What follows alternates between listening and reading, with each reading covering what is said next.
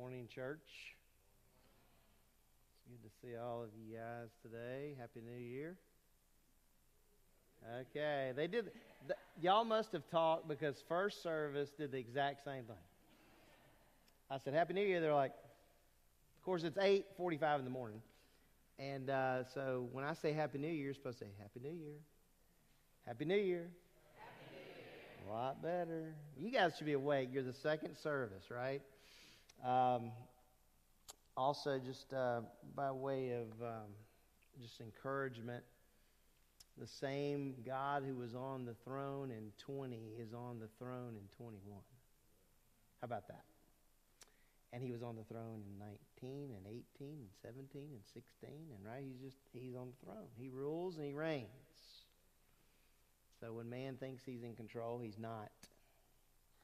So there's a lot of effort out there today uh, being uh, bannered about in terms of man being in control. He's in control of nothing. The Lord is in control of all things. If you've been reading through Daniel, you've been been seeing that. Wanted to remind you guys uh, this morning of um, a couple of pieces of literature that we have in the uh, foyer uh, for you to take. You know, just whenever you would like to. You don't have to pay for these. These are something uh, that we have available through the giving of, of the church. And I think that um, they're beneficial helps for you potentially. One of them is the Daily Bread. Like if you're struggling with a quiet time, Um, pick one up, and what it has, the Daily Bread has stories in it and then scriptures to kind of go with it, and um, it'll kind of give you on the right track. If you're struggling with that, I would encourage you to pick one up. Uh, they're there on the coffee bar in the foyer, and so you can just uh, pick one up as you leave. And also on the coffee bar is um, the Gospel of John. You remember when we got when we started pushing um, these? And I would just encourage you, like I did first service, I challenged those guys. Hey, look, let's take, um, think about this. If all of us were able to distribute six of these this year, right? That would be really awesome, wouldn't it? To put the gospel of Jesus Christ into six uh, people's hands so they could take it and read it. And I would just encourage you to do that. It's a great resource uh, for you, especially in the day and time we're living in. What a great uh, challenge it is for us. Uh, to watch uh, the world as they worry and fret over things they can't control. And you and I know who's in control, and we have the answer, and that's Jesus Christ. So I would just encourage you guys to, to think about that, and that's for you young people as well. If you believe you can, you know, give out these, these books, I would encourage you to do that, all right? Um, this morning we want to um, start our service reading from Second Timothy. You remember that book? And uh, that's the book that we're going through, and we are going to be back in chapter two today. And uh, we'll begin in verse fourteen, and then we're going to read through verse twenty-six. We'll only get through the first part of verse fourteen. So, um, but in terms of uh, our reading this morning, we want to read chapter two, verses fourteen through twenty-six. And I'd like for you to stand as we read God's Word together. All right, Second Timothy chapter two. Verses fourteen through twenty-six.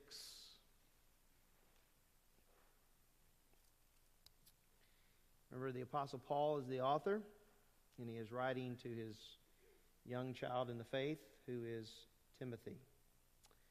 He says, remind them, and them is italicized, just like it is in the uh, remainder, or in the other time it's mentioned here in verse fourteen. He says, remind them of these things, and solemnly charge them in the presence of God, not to wrangle about words, which is useless, and to, leads to the ruin of the hearers.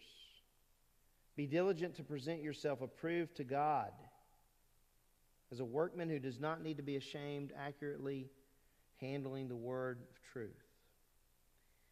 But avoid worldly and empty chatter, for it will lead to further ungodliness. Their talk will spread like gangrene.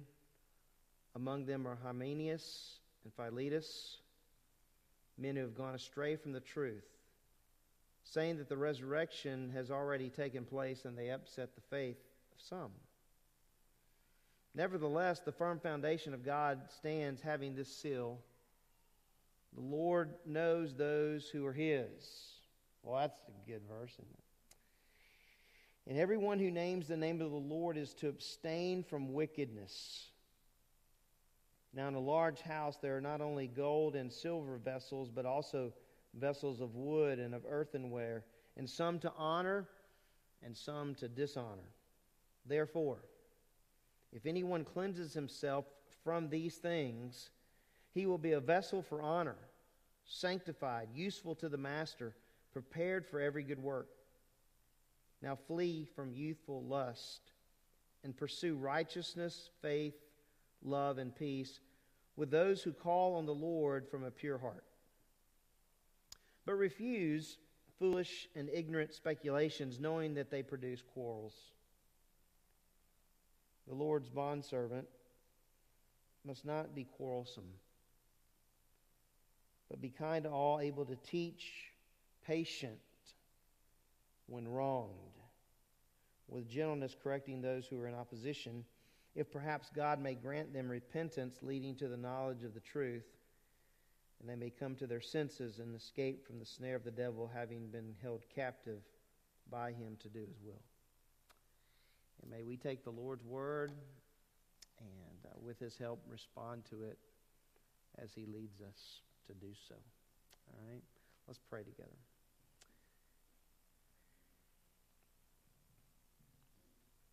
Lord, we come to this section of Scripture and we immediately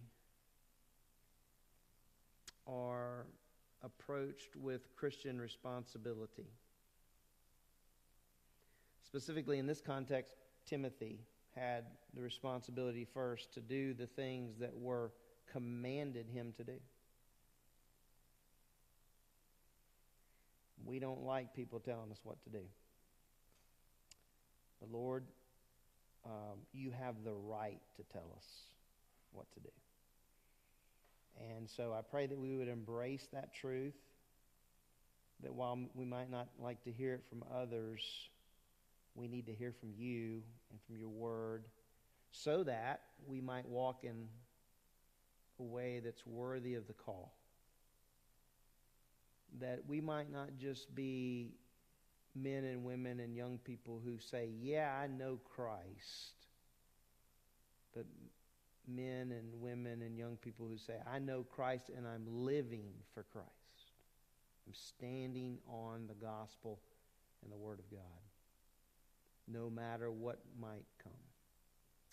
I pray that you would, by your Spirit this morning, convince and convict us of areas in our life that might need change. I pray that you, Lord, would receive all the glory this morning in our service. In the name of Jesus Christ, I pray. Amen. Good morning. Boy, you are a lively bunch this morning. So good morning. Happy New Year. All this, you know, kind of get us going here. Uh, it's good to see everybody in the house of the Lord today. There's an old gospel song that I was thinking about. It said, what a beautiful what a beautiful day for the Lord to come again. Amen? Amen. Well, the Lord hadn't come, so uh, it's a beautiful day, and so we're just going to come to worship. So it's a beautiful day to come worship the Lord. Amen? Amen. And so uh, we're going to start off our time of worship this morning about singing a song, about singing a song. And the song, you know, the, the Bible says that we should uh, sing a new song, so we're going to sing an old song. And so we're just going to really confuse things. But uh, this is this is an old song that says, it keeps me singing. And uh, and it's about, uh, it, it's based on uh, Colossians three, sixteen and seventeen. And in that verse, you know, it says something uh, to the fact that uh, we should make melody in our hearts. So we go, go through our lives making melody in our hearts. No matter what the circumstances are, we do that. So that's what that's what we're going to sing about this morning. And we're going to just worship the Lord. So join us as we sing, He Keeps Me Singing.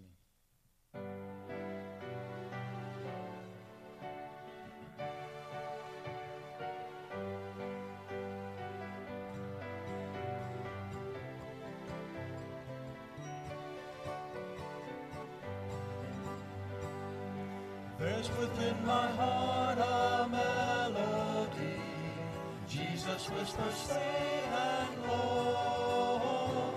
Fear not, I am with thee, peace be still, in all I've watched ebb and flow. All my life was wrecked by sin and strife. Discord filled my heart with pain. Jesus swept across the broken strings, stirred the slumbering chords again. Feasting on the riches of His grace, resting neath the sheltering wings, always looking on His smiling face. That is why I shout and sing and sing. Jesus, Jesus, Jesus, sweetest name I know, fills my every longing, keeps me singing as I go. Though sometimes He leads through waters deep, trials fall across the way. Sometimes the path seems rough and steep. See His footprints all the way.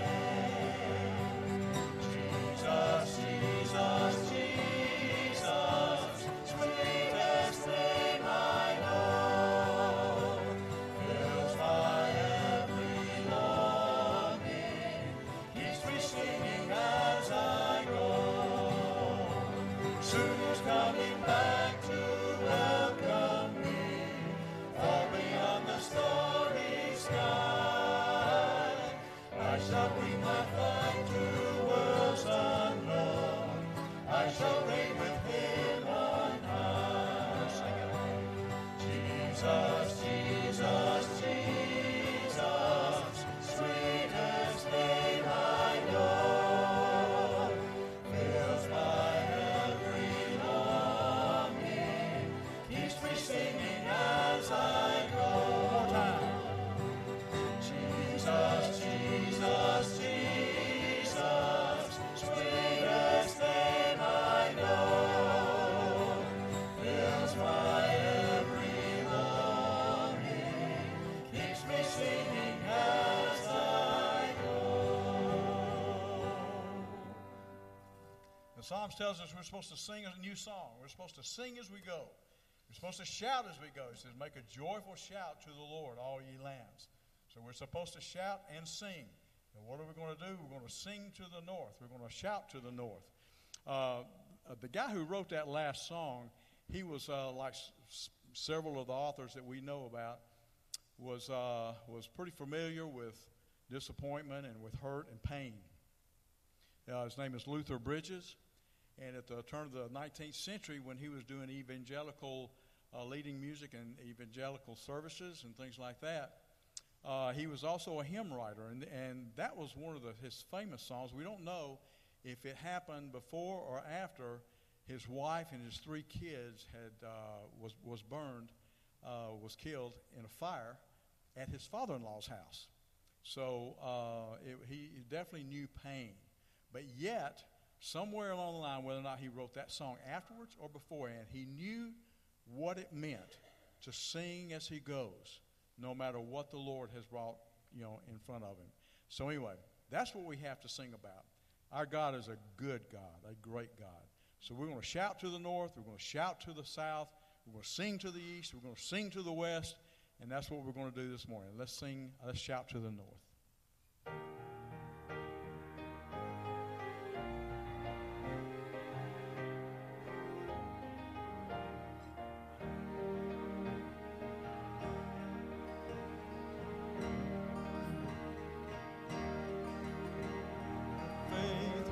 Up and see of a great and glorious deed. You are strong when you feel weak, in your brokenness complete. Shout to the north and the south, sing to the east and the west. Jesus is Savior to all, Lord of heaven and earth. Let us sing. Rise up with the truth.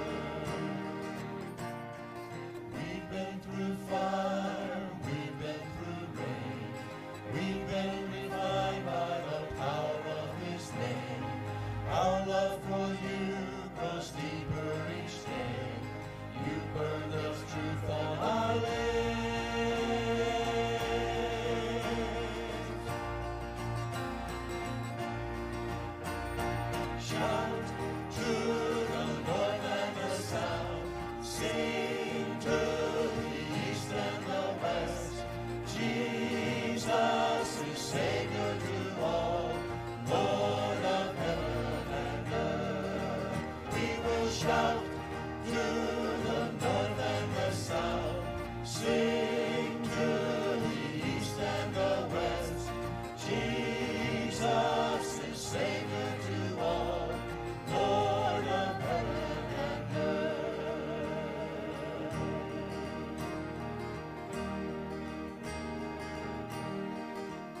Rise up, church, with broken wings. Fill this place with songs again of our God who reigns on high. By His grace again we'll fly. Shout to the north and the south. Sing to the east and the west. Jesus is Savior to all, Lord of heaven and earth. We will shout to the north and the south, sing to the east and the west. Jesus is Savior to all, Lord of heaven and earth. He is Lord of heaven and earth. He is Lord of heaven and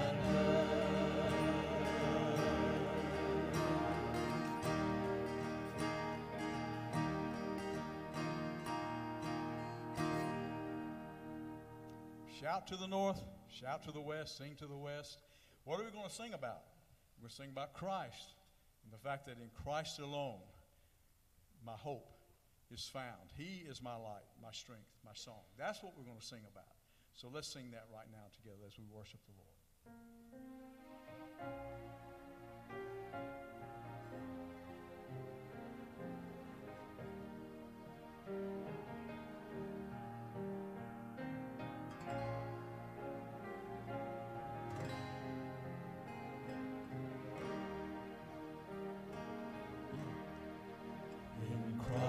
Alone, my hope is found.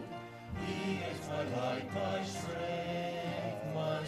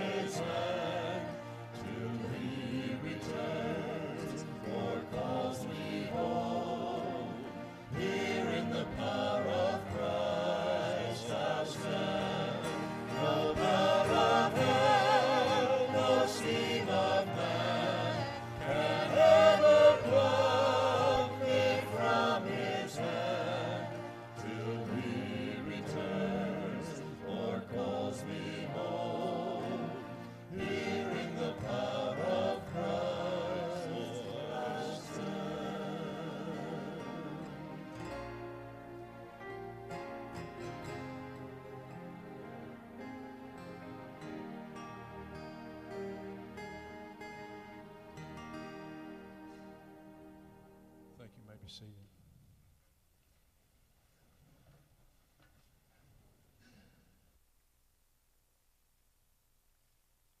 I'd like to sing a song that um, kind of a new song to you, but I want this one to be one that we're going to sing, and we may be doing it again next week, so I want you to kind of pick up on it, and I'd like for you to sing along with me.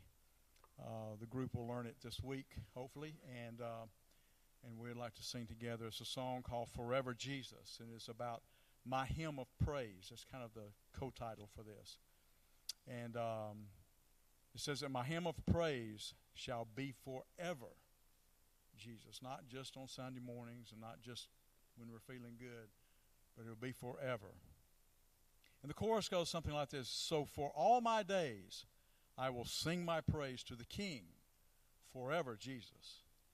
Though the storms may rage, he is strong to save. He's the King, forever Jesus. I want you to listen to the words and kind of chime in when you kind of figure out how it goes, especially on the chorus. Of course, uh, you, it, kind of easy to learn. So I'd like for you to learn this song, Forever Jesus.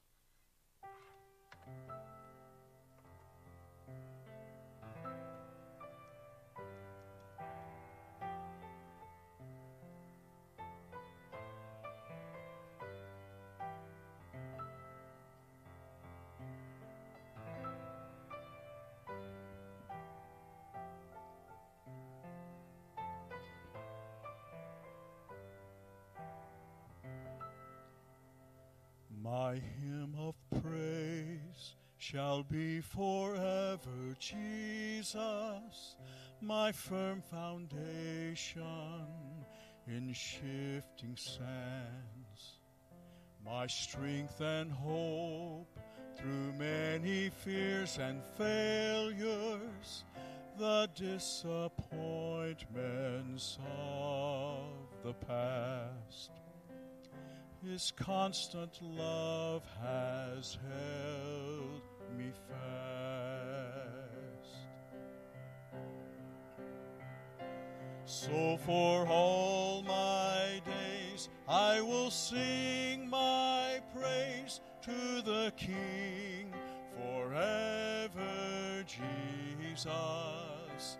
Though the storms may rage, he is strong to save. He's the King, forever Jesus.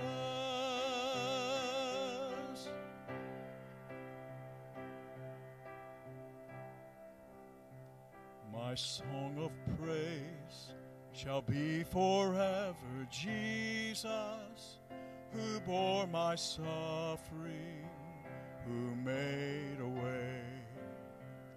His life a gift, his death a precious ransom that wipes the sinner's guilt away and turns our night to glorious day.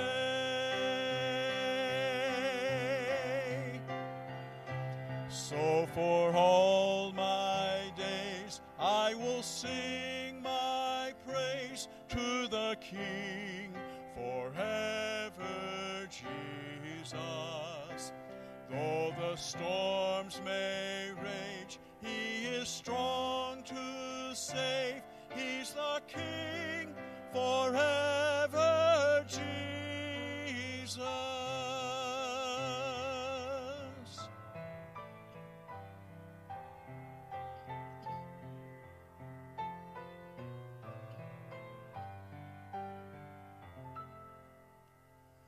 My final breath shall be forever Jesus, when shadows lengthen before my eyes. My Lord and friend, companion through the valley, when the dearest ones are left behind, his hand will lead me to the light. So for all my days I will sing my praise praise to the King forever, Jesus. Though the storms may rage, he is strong to save. He's the King forever, Jesus. When I meet his gaze, I will sing my praise to the King forever, Jesus. All my sorrows past, I am home at last with my King forever, Jesus. With my King forever, Jesus. With my King forever, Jesus.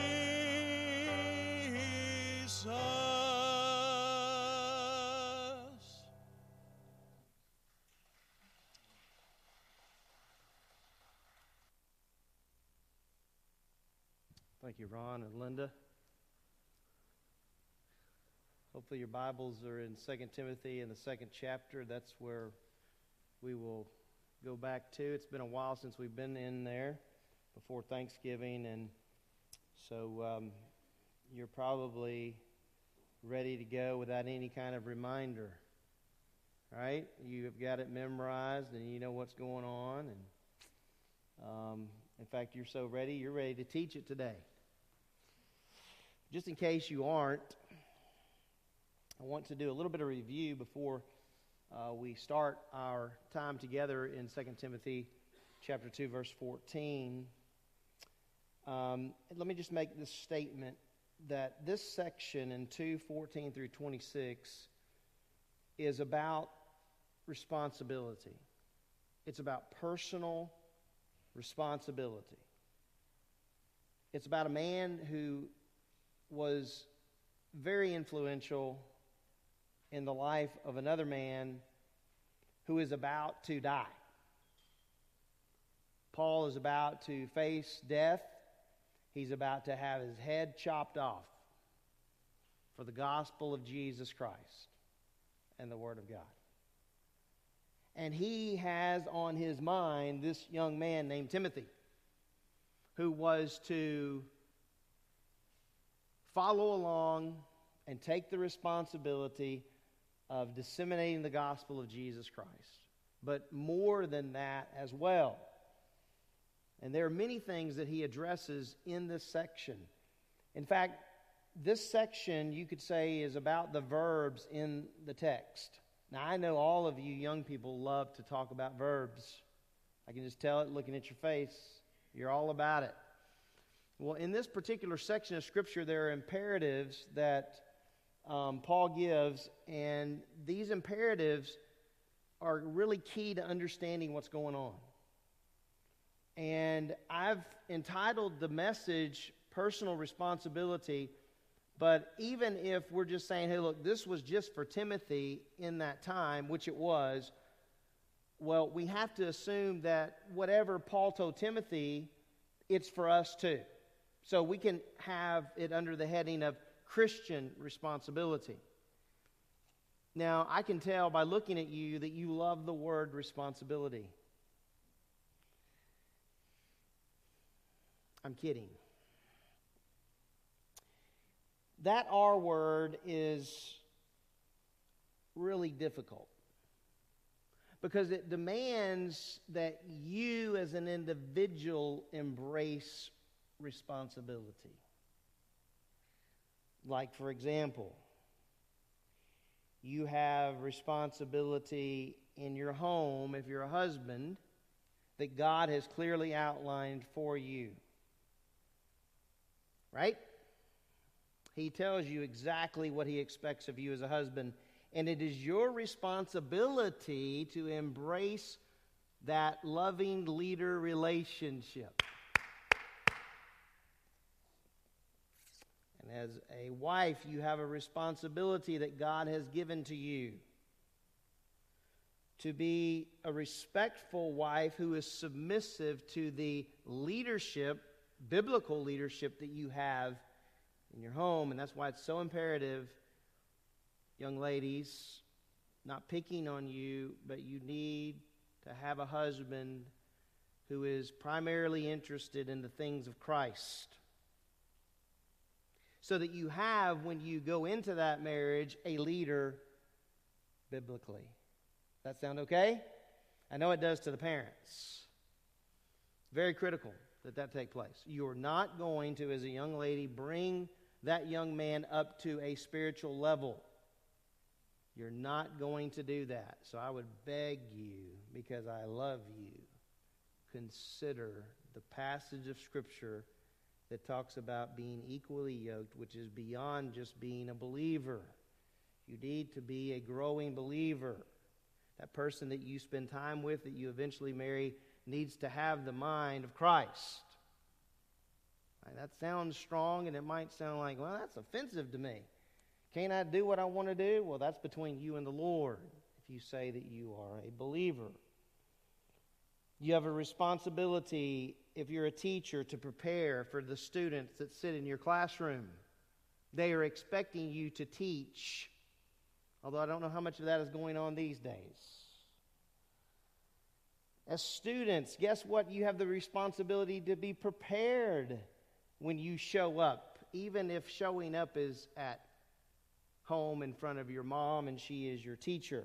You have the responsibility to be prepared. We have responsibility. We just can't get away from that word unless we just ignore it.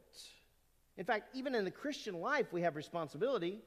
God expects the believer to embrace the responsibility to use one's gifts or one's talents for the glory of God.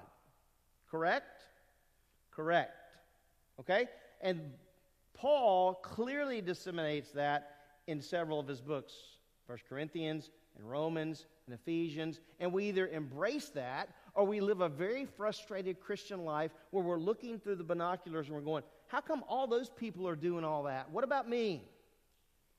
Well, if you're a believer in Christ, you have a gift or gifts that God wants you to use for His glory. And so this particular section of Scripture that we're going to look at this morning is about personal responsibility, and in the weeks to come, because it's going to take us longer than one week.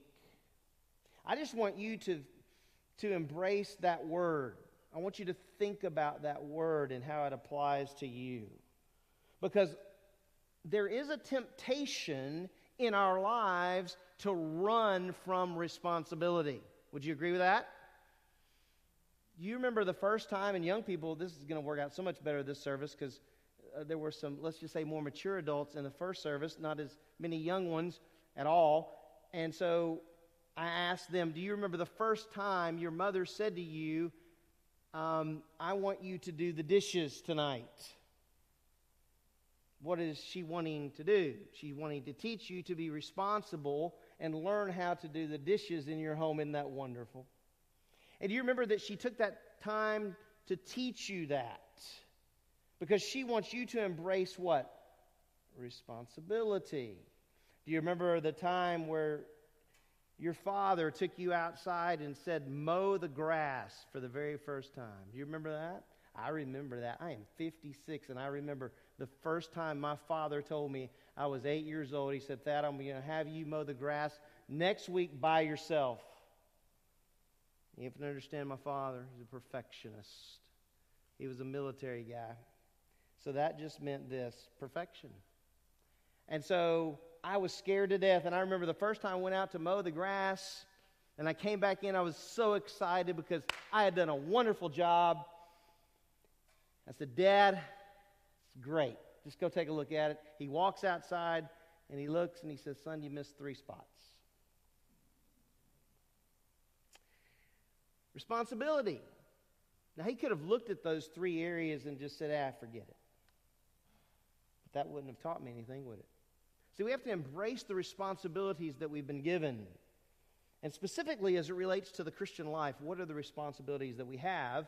We're going to consider those today, but in context, we want to consider first, what was the responsibility that Timothy is met with first? And we want to look at that together in verse fourteen. but I want to remind you of where we've been. So you're going to need your Bibles, and I want you to look at these verses in chapters one and two. This is where we've been, and it's leading up to this first encounter of responsibility for Timothy. In chapter one, verses one through seven, we see this personal relationship that Paul had with Timothy. There was an affection there for his brother in Christ. He loved him. And when you love someone, you do what? You invest in that person. And that's what he did. He invested in the life of Timothy. And look at verses three and four. It says this, "I thank God, whom I serve with a clear conscience, the way my forefathers did, as I constantly remember you in my prayers night and day, longing to see you, even as I recall your tears, so that I may be filled with joy." Notice what he says in verse three, "I constantly remember you." Man, that's just encouraging. You have people like that in your life? They're sending you a text, sending you a note, right? It's like, man, these people, they just won't leave me alone. That's not a bad thing. It's nice to have somebody come into you and say, "Man, I'm praying for you. You know, I'm thinking about you this week." You look at this and you're like, if you're Timothy and you're, you're embracing this letter, you have to be going, wow, this, well, he knew he loved him, but just like, wow, this is incredible. Every day he's thinking about Timothy. So there's this relationship there that's close between Paul and Timothy. We read about that in verses one through seven. And then eight through fourteen, he talks about the fact that with the gospel and with propagating the gospel comes suffering. You remember he asked him to join the team of suffering? What a team to join, right? I mean, really, you want to join that kind of team. And young people want to tell you something, and, and, and older adults as well. If you're on the team of Christ, be prepared to suffer. Because the Bible says the godly in Christ Jesus will suffer. It doesn't say might suffer. It says will suffer. We will suffer when we stand on what God has said. And so verse twelve in this section says, "For this reason I also suffer these things." This is Paul's personal testimony in verse twelve. "For this reason I also suffer these things, but I am not ashamed. For I know whom I have believed." I want to pause and ask you, young people, do you know, do you know Christ? Do you know him in an intimate way? Is he your Savior? Can you say that?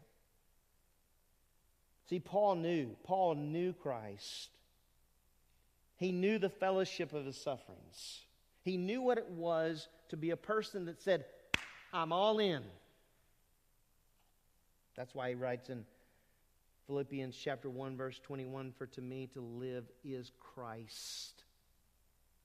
To die is gain." That's a great sermon in and of itself. Paul says, "For this reason I also suffer these things, but I am not ashamed, for I know whom I have believed, and I am convinced that he is able to guard what I have entrusted to him until that day." Suffering comes with the dissemination of the gospel. If you stand on an issue as a Christian, you will suffer. You stand on abortion, that, that God is against that, you will suffer. You will. If you stand on traditional marriage, that marriage is between a man and a woman, you're going to suffer. People are going to hurl persecution at you. That's the reality of it. So in this section, up through verse fourteen, he talks about that issue of suffering for the gospel of Christ. And then in verses fifteen through eighteen, he talks about the commitment that it takes.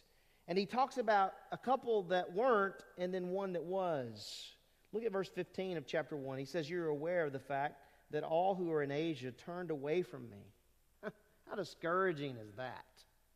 That ever happened to you? Where all your friends just said, "See ya"? That ever happened to you, young people? Well, for Paul, they were turning away from him. Why? Well, there's a logical answer. He was about to have his head chopped off. I mean, do you really want to be associated with that kind of dude? All right, and so for Phygelus and Hermogenes, they had turned away from the Apostle Paul, but not Onesiphorus. Notice what it says in verse sixteen, "The Lord grant mercy to the house of Onesiphorus, for he often refreshed me." You remember what that word meant? You remember that word picture there? That word refreshed? It was the picture of a breeze, a cool breeze on a hot day. You've been there and done that, right? Whatever your hobby is, you've been outside. Maybe it's playing tennis. Maybe it's playing golf. Maybe it's playing, you know, you're out there riding your bike or whatever it is, and you're hot and you're drenched. You're like, man, I just wish there was a breeze. And what happens? A breeze comes and you're like, whoo, do that again. You ever done that? I do that. I'm like, Lord, do that again because it's so refreshing. Well, that's exactly the picture here that Paul paints of this man, Onesiphorus. He says, he often refreshed me and was not ashamed of my chains. Well, then we come to chapter two, and the first seven verses, he paints a picture of what it means to be a steadfast Christian. This is what it means. And he talks about a soldier and an athlete and a farmer, but he begins in verse one by saying this, "You therefore, my son, be strong in the grace that is in Christ Jesus." Be strong in the favor of the Lord. Guys, I kind of get confused when people say, I'm looking for the favor of the Lord. Can I just be honest with you? I'm confused by that statement. You say, why are you confused by that statement? Because I have the favor of the Lord if I'm a believer. I already have it. What am I looking for? I mean, I have the favor of the Lord. I have the grace of the Lord in my life present every single day. How about you? If you're a believer, you have it every single day. Now, do we recognize it? That's another issue. But Paul says to Timothy, be strong in the grace that's in Christ. And then he says, verse two, the things which you have heard from me in the presence of many witnesses, entrust these to faithful men who will be able to teach others also. So he paints this picture of what it mean, means to be a steadfast Christian. And then verse seven says, consider what I say, for the Lord will give you understanding in everything. So that's where we are as we lead up to this next section. We will come back to verses eight through thirteen in just a moment. So in that section of Scripture, we're given a picture of what Paul desired for the life of this man, Timothy, and that continues. Except when you get to chapter two, verse fourteen through verse twenty-six, there are several imperatives. Right? There are these commands. Paul was not saying to Timothy, if you want to do this, do this. I don't remember my dad ever saying, son, if you want to mow the yard, mow it. I don't remember that. I remember him saying, mow it. The expectation, right, was there. I'm not sure we put enough expectation, right, on our kids today. That's a completely different subject. But I for sure know that the Lord expected things from the Apostle Paul, and Paul expected things from this man named Timothy. And so we run up into these imperatives in this section, and man, they are huge. Guys, I want to tell you something. This morning's is the easy one. The rest of them are rough. Okay, so if you enjoy this morning is what I'm saying. Because the rest of them are difficult. And remember, this originally was for a man who was going to follow in the footsteps of the Apostle Paul, who was in no way Paul in terms of his personality. He was a timid man. But Paul had, just as the Lord had, expectations for this man named Timothy. And he had responsibility that he wanted him to embrace. So, your handout should be in your seat. If you don't have it, please pick it up. It should be a blue one, I believe.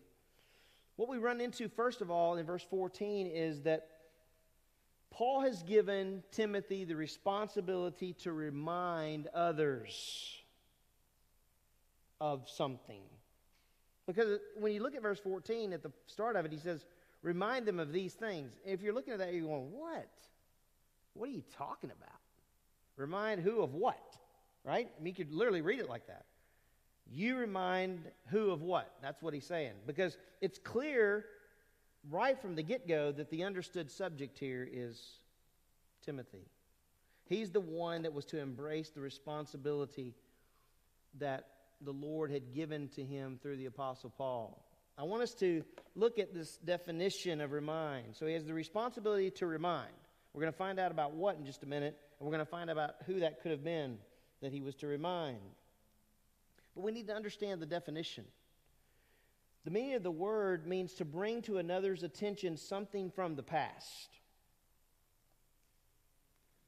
I didn't use this illustration the first service, but I'm going to use it this service. My wife remembers. My goodness gracious. She can remember like I can't remember. She remembers things thirty-five years ago, thirty-six, thirty-seven. We started dating in nineteen eighty-two in the fall. That's a long time ago. And she can remember names like nobody else. You have to introduce yourself to me three times. And then I'm going to have to use it in a sentence, right? I mean, that's just the way I am. I don't know if any of you can relate to that, but But names for me are a struggle, and they don't need to be because I need to meet people. I need to remember their names, right? And you're like, oh, you got that. That's easy to do. Well, how many of you have a hard time remembering names, right? Um, remembering is a very, very important part of our life. And, in fact, so important that we remember certain things that Paul tells Timothy, look, you need to remind them continually. That's the definition of the word, because it's in the present tense, meaning this: your responsibility, Timothy, is to remind these people over and over and over again about these things. That's your responsibility. So there's blanks there for us to consider. Who's he going to remind, and what's he going to remind them of? Because all of us in this room are familiar with reminders. Right? We can identify with that. We set them up on our phones. How many of you have reminders on your phones? I don't, because I don't know how to do it. Somebody wants to teach me how. That'd be great. I got a watch the other day. It's a really cool watch. In fact, my text messages show up on this watch. I hope it doesn't go off during the service. But it's really kind of cool. But you do have on your phone, right? You can set it up, reminders. And you have that. And it's intended to do what? To remind you of what is coming up. Um, we receive reminders, husbands, from our sweet wives, don't we? Our sweet wives remind us of things that we must do. And they do that over and over again. And wives receive reminders from their husbands, and they do that over and over again. Kids receive reminders from their parents. Parents receive them from their kids. Students receive them from their teachers. Employees receive them from their employer. And all of us are reminded of things by the I R S. Happens. Reminders. We're familiar with that. Well, Paul told Timothy that he was to constantly remind this group of people about these things. We'll get to that in just a moment. Hopefully help us fill in the blank. I've got stop signs within the message that are kind of intended for us to stop and think about what we've just discussed. Paul was a leader. Timothy was a leader. Every leader in the church here at Grace needs to accept the fact that you have the responsibility to remind the sheep of Jesus and of the gospel and of the Word of God. Every leader has to embrace that responsibility. It can't just be one person. Think about it. If it was just all up to me, well, that's not right. It's not biblically right. Every leader has the responsibility.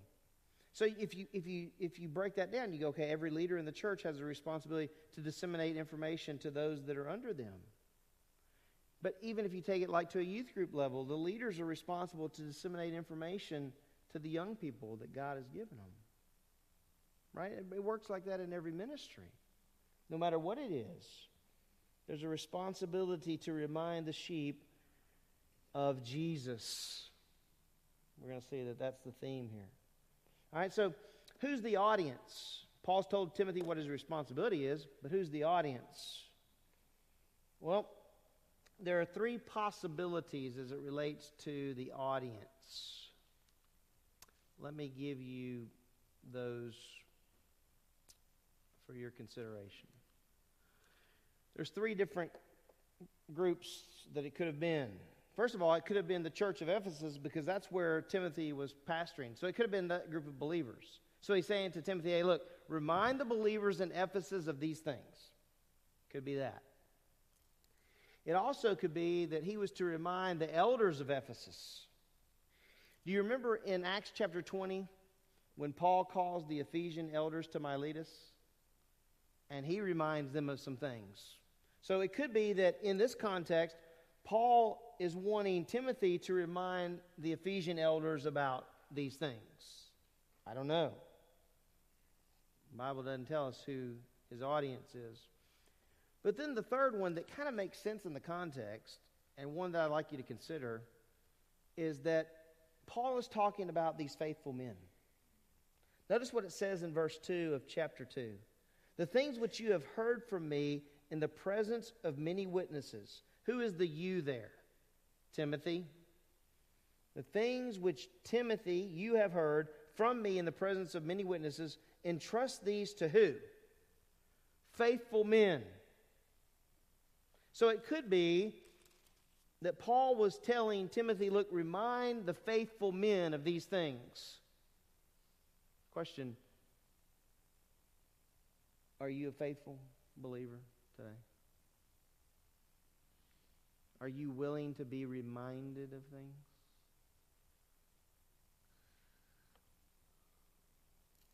I'm not quite sure how that's accepted in our church culture today. But we should be. In fact, the second stop sign is this. Everyone in the body of Christ should be receptive to reminders. Is it okay that we remind one another of what Jesus Christ has done for us at the cross of Calvary? Is that good to be reminded of? Yes. Is it good to be reminded of all the blessings that we have in knowing Christ? Yes. Is it good to be reminded of the responsibility we have to disseminate the gospel? Yes. Is it good to be reminded that the Lord Jesus Christ is coming again? Yes. Is it good to be reminded of the personal responsibilities that the Lord has laid out for us as the church? Yes. Do we like reminders? Do we like people telling us? Not sometimes. Which leads us to the third point in this, the content. So verse fourteen says, remind them of these things. So maybe we look at this and we go, okay, I think Paul was talking to Timothy about the church of Ephesus or the elders, or maybe in context, the faithful men. It doesn't matter necessarily. It could have been all of them. All of them would have been appropriate. But what was he to remind them about? Right?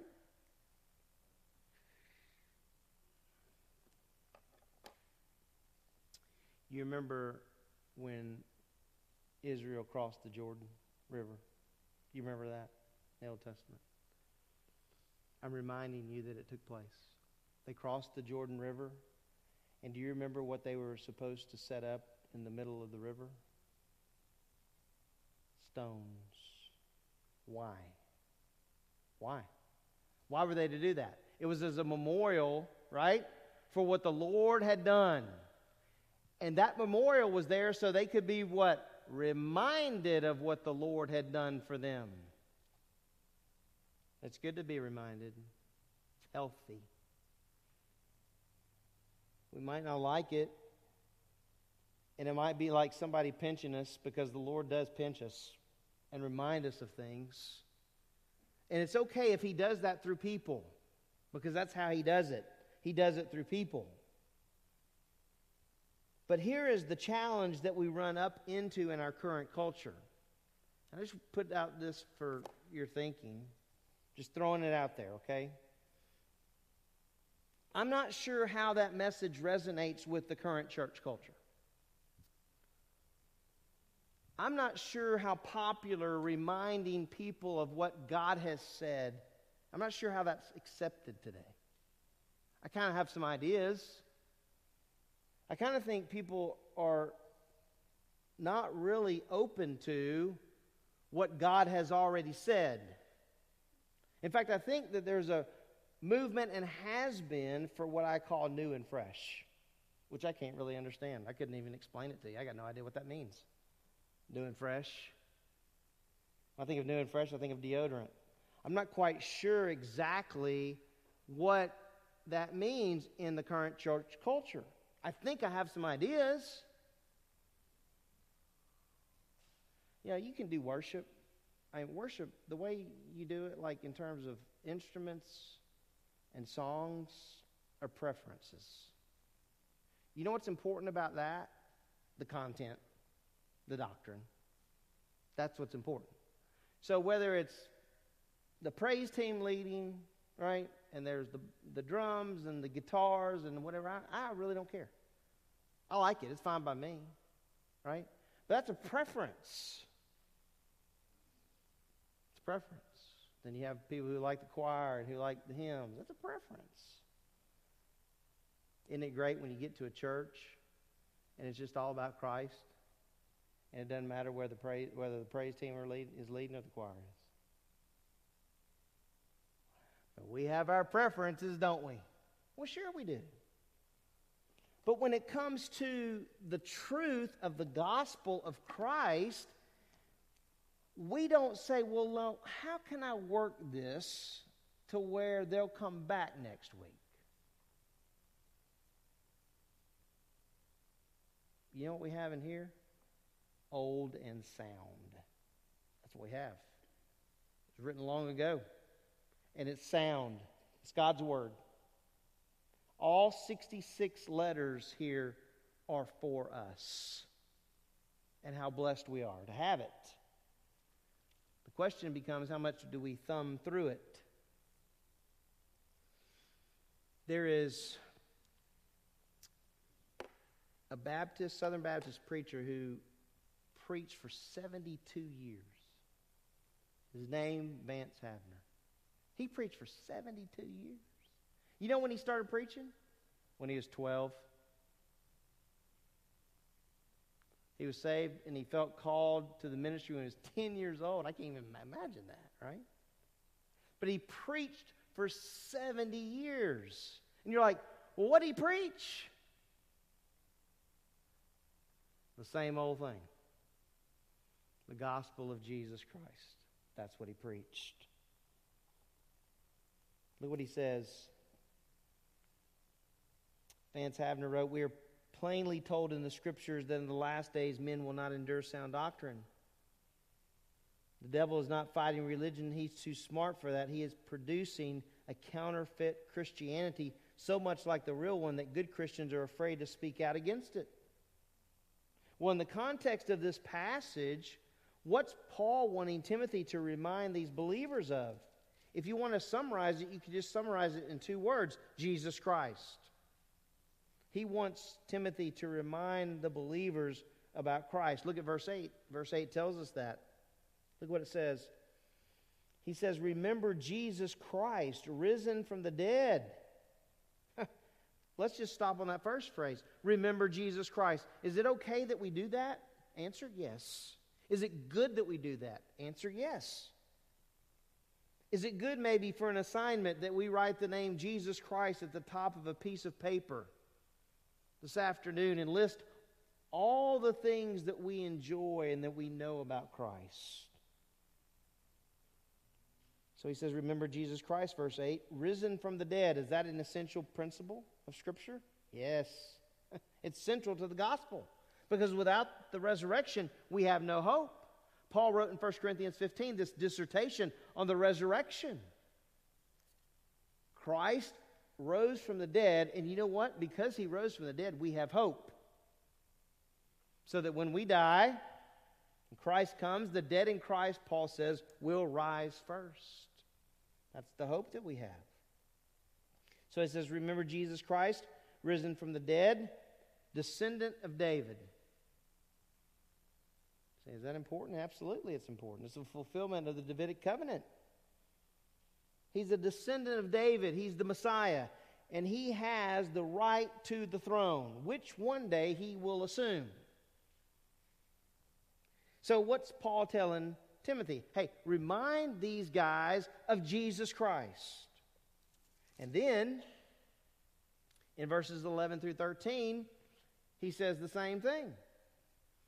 In verses eleven through thirteen, look what it says. It is a trustworthy statement, for if we died with him, we will also live with him. If we endure, we will also reign with him. If we deny him, he will also deny us. If we are faithless, he remains faithful, for he cannot deny himself.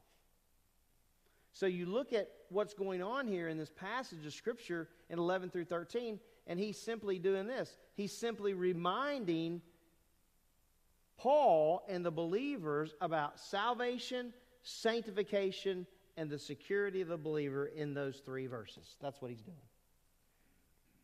Hey, if we died with him, we will also live with him.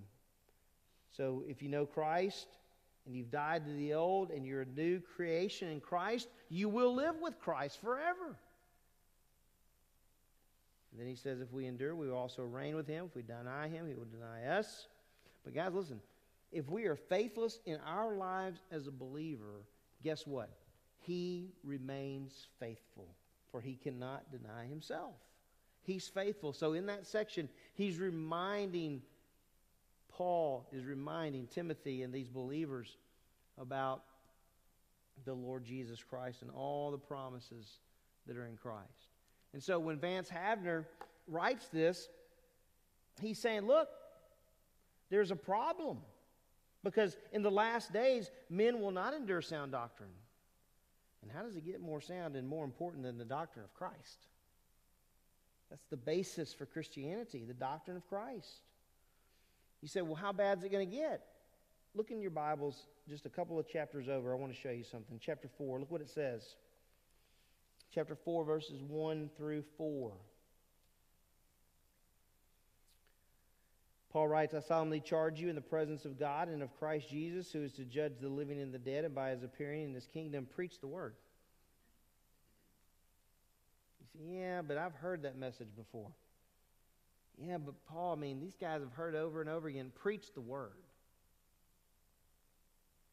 Yeah, but they want the latest and the greatest. Preach the word. Yeah, but we live in the twenty-first century and people's attention span is so small. Preach the word. He's not saying do anything else.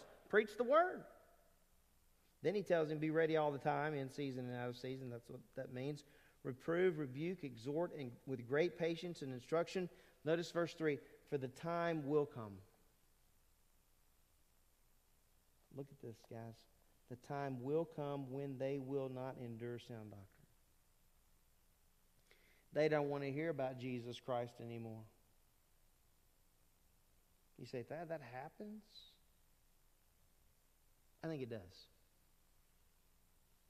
I absolutely think it does. I've had too many conversations with too many men in leadership in churches. I've been in situations where I've sat with youth leaders, and I recall one specific situation where I was sitting with probably twenty-five to thirty youth leaders, and And we're introducing ourselves, and I happen to be last. And part of that discussion was, hey, what are you doing with your youth ministry? I thought, boy, this is going to be interesting. You know, and so when you, especially when you're around a bunch of guys in ministry, it's always interesting. You're like, well, can't wait for this. And we go around the table, and they're saying, oh, I'm doing this, and I'm doing that, and I'm really trying to make everything relative to the kids, and we're teaching about drugs and rock and roll and all this kind of stuff. And I'm like, every one of them. And it gets to me, and I'm like, oh, boy. They said, well, that, what are you doing? I said, well, I'm at Springville Road, and we're going through the book of Ephesians.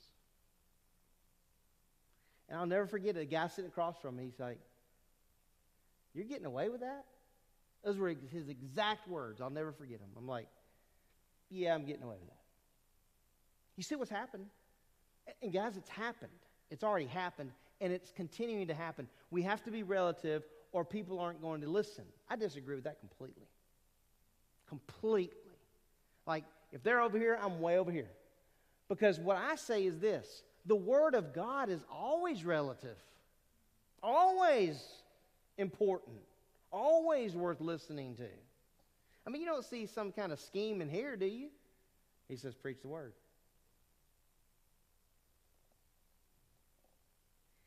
And I guess being in the ministry, I'm, this I guess it's this March will be thirty years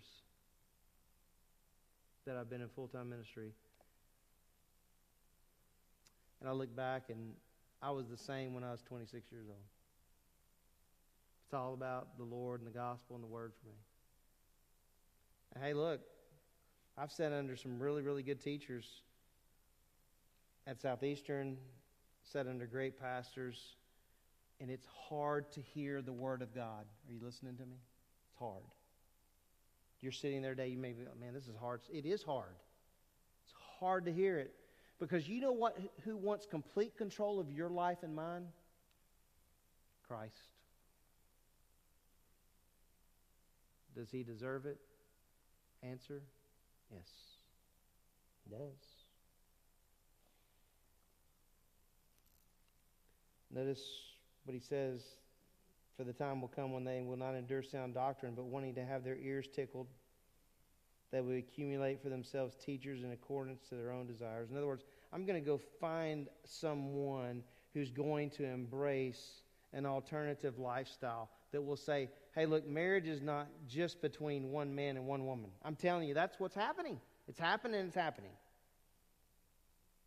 Can't believe that church down the street, that Grace Church, man. They're just not tolerant of that. Do you understand where that starts? It starts with the Lord. He hates it. But there's a lot of things he hates. He hates divorce. So we just want to focus on a few things. He hates pride. The detestable sins mentioned in Proverbs. You know where it starts? Pride. You know what all of us struggle with? Pride. And as Paul says, he calls himself the chief of sinners. I am as well. It starts here. Notice what it says, verse four, and they will turn their ears away from the truth. And they will turn aside to myths. Well, how do we combat that? How do we deal with that? I want to share an illustration with you that I think might help you. Kind of picture, you know, how do we combat the the temptation to to move away from the scriptures? And you might be sitting there today going, I'll never do that. Well, okay, but like, let's just for the sake of illustration say that might happen. You know, it's happened to a lot of people that I know that I thought it would never happen to. Never. I'm talking about pastors that I sit under. And I've watched their lives and I'm like, how, how did they move away? They didn't stay connected to the Lord and His Word. That's how. So in this illustration, if the tower represents the Lord and His Word, here's the illustration.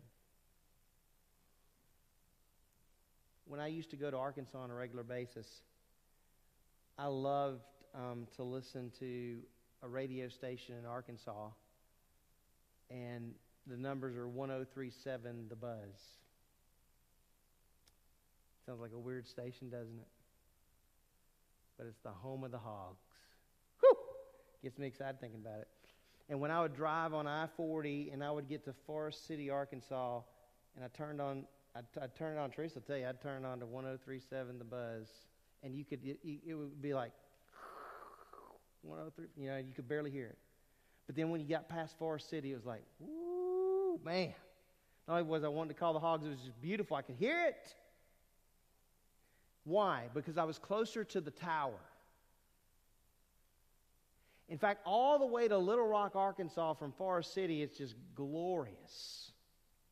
But then on the way back home, we would be on I forty, and we'd go, be going back to the house, coming to Birmingham, and I'd get to Forest City, and it'd go, and I was like, oh, man, there go the Hogs. Because I don't want to listen to Alabama or Auburn. I want to listen to my Hogs. I want to remain close to that tower so I can hear the strong message that comes from one oh three point seven The Buzz.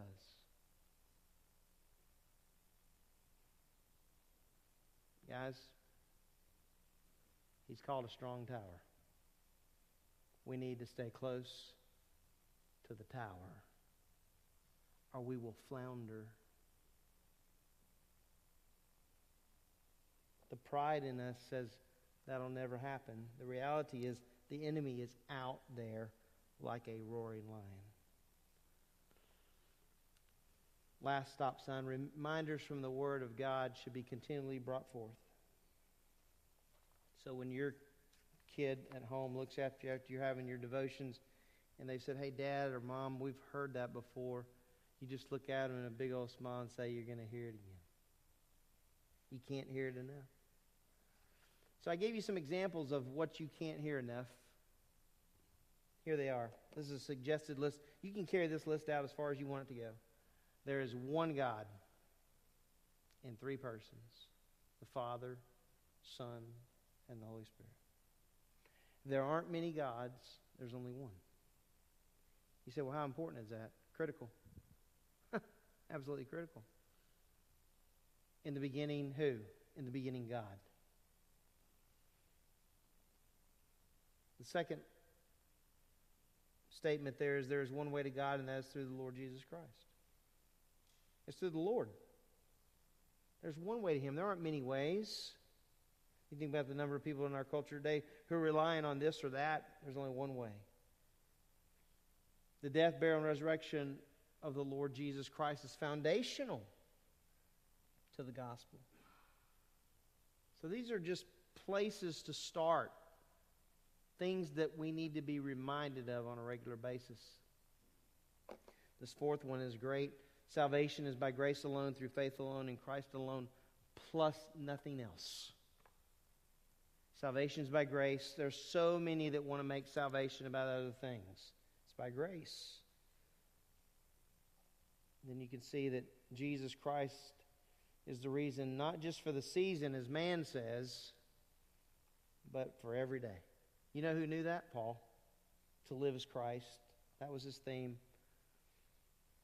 I love this one, the doctrine of the immutability of the Lord, that Jesus Christ cannot change. He cannot. Hebrews says in thirteen eight, Jesus Christ is the same yesterday, today, and forever. We can stand on that. And then the last one I gave you is Jesus Christ is coming for His church. These are foundational issues that have to be reviewed. And then the final reminder deals with what we want to close our service with. I was sitting in my office Friday. I was actually at Amanda's computer, and I was typing my notes, which I do, like, it's a process, and, and it takes so long. It's so arduous. And so, because I'm a perfectionist, which doesn't work out real well, because it's never perfect, and I know that, but I'm just sitting there, and, and, and I'm going through this, and I'm like, man, Lord, thank you for all the reminders you've been giving me this week. And um, I know that Paul wanted Timothy to embrace that, but one of the greatest reminders we have is the reminder of our Lord Jesus and His death for us. Just like the Spirit was saying, Thad, you need to have communion Sunday, and so we're having it today. And when Ron, I didn't know, know the songs he was doing, but all the songs were about Christ. I'm like, well, Lord, you're just putting all this together. Because I want you to walk away with this in mind. We need to be reminded of Jesus Christ over and over and over again. If, the, if you don't take anything away from this, take that away. We can't get enough of being reminded about Christ. And this morning we want to close our service with remembering the death of our Lord. I want to um, just take you to First Corinthians chapter eleven. Let me just read these verses. Let me just say that, like, if you're visiting with us here at Grace, you know, you don't have to be a member of this local body to take the elements. You need to be a member of the body of Christ. So, you know, um, I know every church is probably different in that, but for us, it's all about knowing the Lord. If you know the Lord is your Savior, you want to celebrate right along with us, right? That's what we do here. We remember what He's done for us, and we celebrate what He's done, what He accomplished for us. So, Paul in First Corinthians eleven says this in verse twenty-three. He says, "For I received from the Lord that which I also delivered to you, that the Lord Jesus, in the night in which He was betrayed, took bread, and when He had given thanks, He broke it and said, 'This is my body, which is for you. Do this in remembrance of me.' And the same way he took the cup also after supper, saying, this cup is the new covenant in my blood. You know, under the old covenant, blood was shed all the time. Right? And it had its purpose. But have you read Hebrews? Where it says to us in Hebrews that, that he shed his blood once for all. And so you think about the old versus the new. Wow. I mean, one sacrifice for all, and that's Christ. This cup is the new covenant in my blood. Do this as often as you drink it in remembrance of me. For as often as you eat this bread and drink the cup, you proclaim the Lord's death till he comes. So there's a testimony in this. What we do today is a testimony to the person sitting next to you. But as you know, as it goes on to say in verse twenty-eight, but let a man examine himself and then eat from the bread and drink from the cup. So can I give you just a minute or two, and if you'll do that, and we'll take the, the supper together. So if you'll just spend a minute or two coming to the Lord and just confessing those things, we know he's faithful and he's just to forgive us. So let's bow in prayer.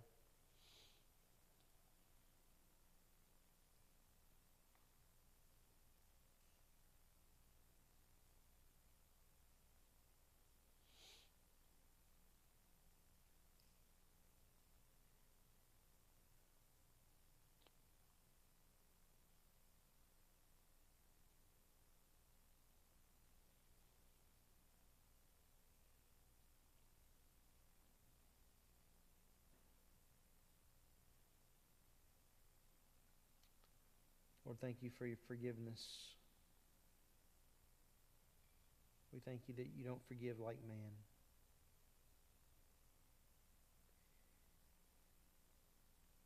Lord, I can't imagine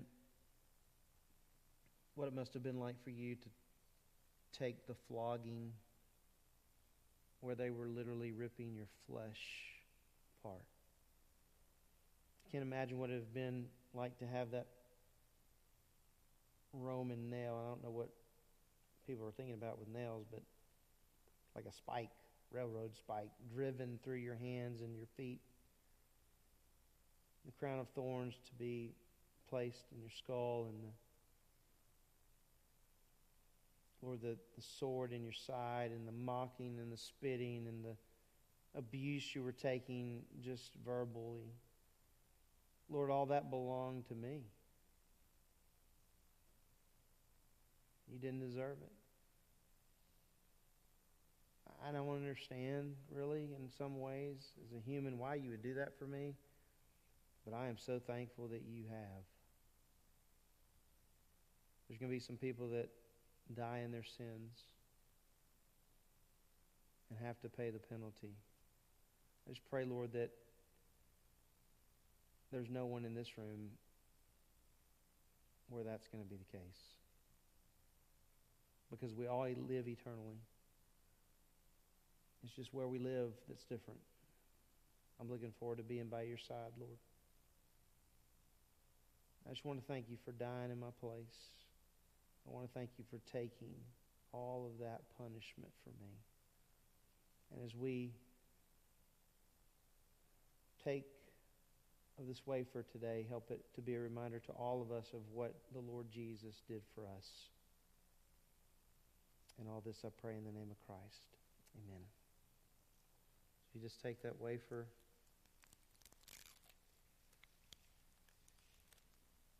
We'll take it together, and we'll remember the body of our Lord as we partake of the wafer together.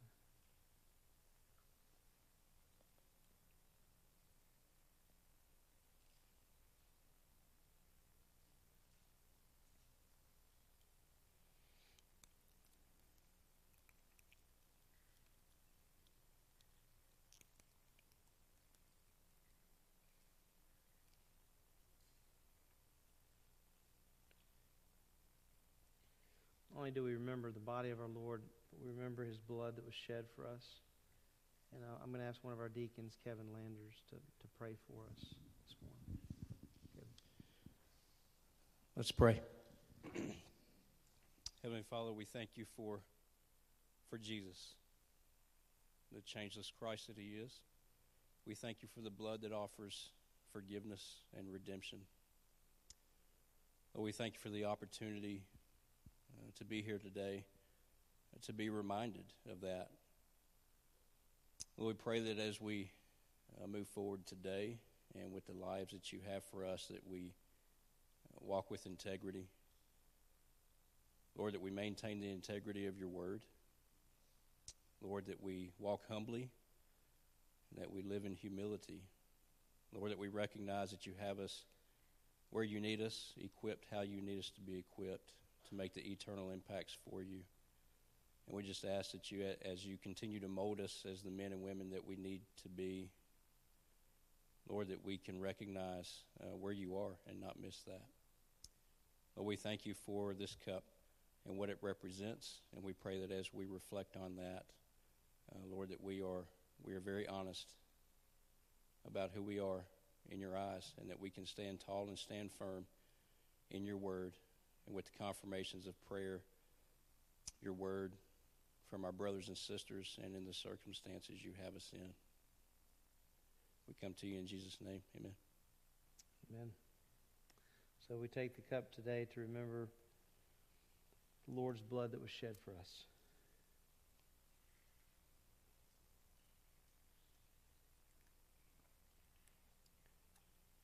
I was in my office the other day, and I was finishing up, and the Lord had put on my mind to, to have the Lord's Supper and remember what he did. Um, the whole thing being about Christ. Um, there was a song that came to my mind that Andrew Peterson sings, and um, it's "Is He Worthy?" And um, I just was sitting at Amanda's computer just bawling, listening to that song, because not only because of what my Lord and Savior has done for me on the cross, but thinking about one day that he's coming back for me, and that one day that we will rule and reign with him, and he is the only one worthy. I mean, that just, I don't know, just broke me down. So I thought, well, why not share that with you guys? So um, I've got the song here. We'll listen to it.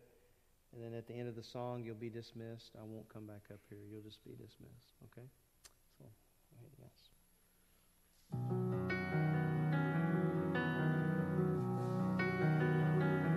right, guys. Do you feel the world is broken? We do. Do you feel the shadows deepen? We do.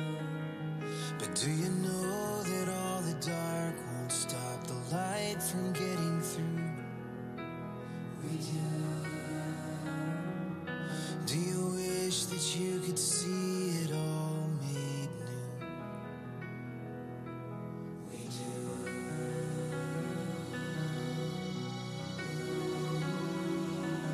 Is all creation groaning? It is. Is a new creation coming? Is the glory of the Lord to be the light within our midst? Is it good that we remind ourselves of this?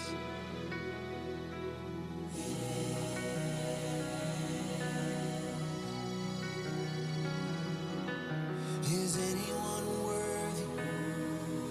Is anyone whole? Is anyone able to break the seal and open the scroll? The Lion of Judah, who conquered the grave, he is David's root and the Lamb who died to ransom the slave. Is he worthy? Is he worthy of all blessing and honor and glory? Is he worthy of this? He is. Does the Father truly love us? Does the Spirit move among us? And does Jesus, our Messiah, hold forever those he loves? Does our God intend to dwell again with us? He does.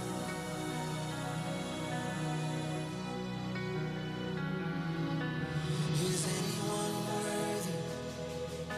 Is anyone whole? Is anyone able to break the seal and open the scroll?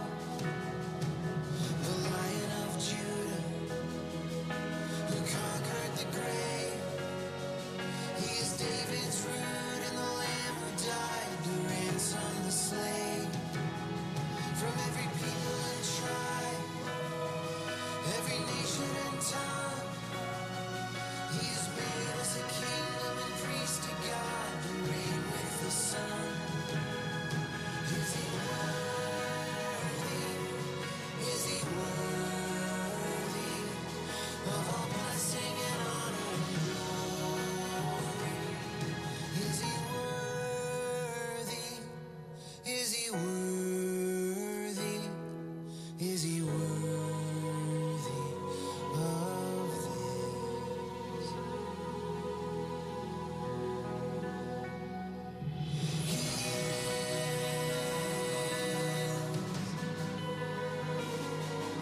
Is he worthy? Is he